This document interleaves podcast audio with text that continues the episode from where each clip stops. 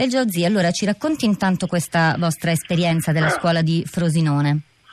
Sì, buongiorno a tutti. Allora, io intanto ringrazio per l'invito a partecipare a questa interessante discussione che eh, diciamo, ho avuto modo un po' di sentire, mi pare di aver capito che l'argomento sia, sia un po' dopo questi tragici avvenimenti a Bruxelles, dopo nuovamente quelli di Parigi, eh, che ovviamente sconcertano e lasciano un po' tutti quanti nel panico perché non credo che ci sia qualcuno che non possa sentirsi dire, in qualche modo colpito da queste tragedie perché tutti quanti siamo cittadini.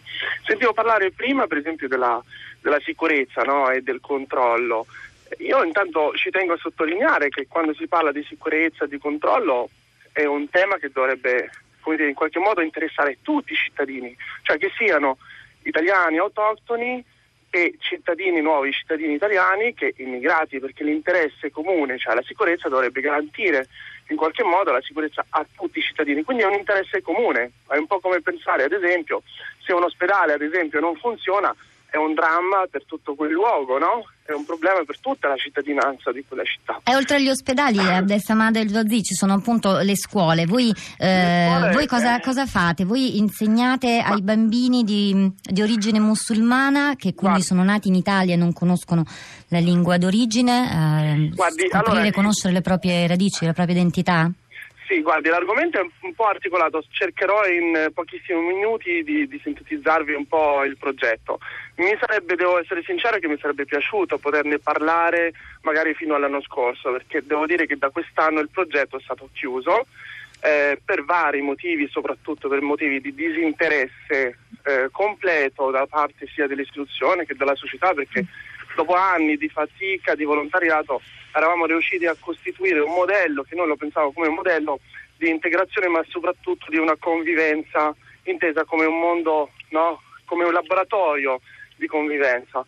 E, e cos'è che facevamo? In sostanza è eh, partito il progetto cinque anni fa da volontari in cui eh, in sostanza riuscivamo a contattare per esempio una scuola pubblica e con accordi diciamo, di, di eh, congiunti riusciamo ad avere per esempio le classi nelle orarie ovviamente extrascolastiche e l'obiettivo qual era? Era quello di portare i bambini che sono figli di immigrati nati e cresciuti in Italia o figli di coppie miste e abbiamo avuto, so che sarò, potrebbe sorprendere anche tanti ragazzi italiani che erano compagni di altri ragazzi che venivano insieme a loro.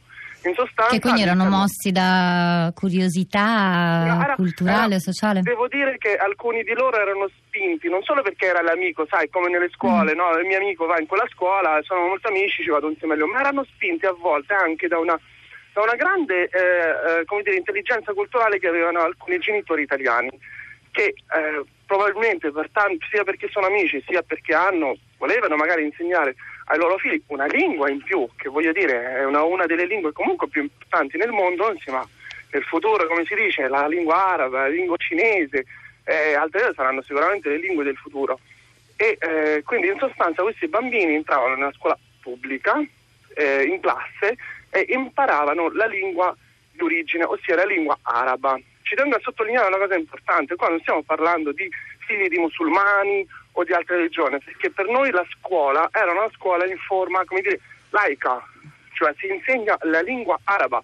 Non era interessante per noi il concetto che questo bambino o quell'altro sia musulmano o meno. Quindi si insegna la lingua araba come dovrebbe essere normalmente nelle scuole, perché ad esempio in Marocco o in altri paesi del Nord Africa si insegna la lingua araba. Poi la religione, come per esempio nella scuola pubblica italiana si insegna l'ora di religione, anche lì si fa così. Ma se uno vuole insegnare la religione al proprio bambino, questo è un ruolo che dovrebbe spettare ai propri genitori in primo luogo. Quindi, e non alla nostra, scuola. Non alla, no, nel senso, nella nostra noi insegniamo la lingua ma perché? Perché abbiamo constatato un problema importante e qua ci tengo a sottolineare. Tanti anni fa molti genitori portavano i figli nei paesi di origine per paura che, non, eh, che perdessero la lingua d'origine, perché imparano soltanto il dialetto, cosa che è completamente diversa dalla lingua araba. Quindi non sanno né leggere né scrivere. Per questa paura le portavano nel paese di origine. Ma sapete qual era il risultato? Semplice, perché io poi, quando facevo volontariato, andavo nelle scuole, la scuola si lamentava che il bambino se ne stava sei mesi nel paese di origine, quando ritornava era bocciato. Io ho visto casi di ragazzi che avevano 18 anni e facevano la seconda media ancora. Alla terza media pure che lo finiva, dove, qual è il suo futuro? Nessuno, non è né di questa parte né di quell'altra.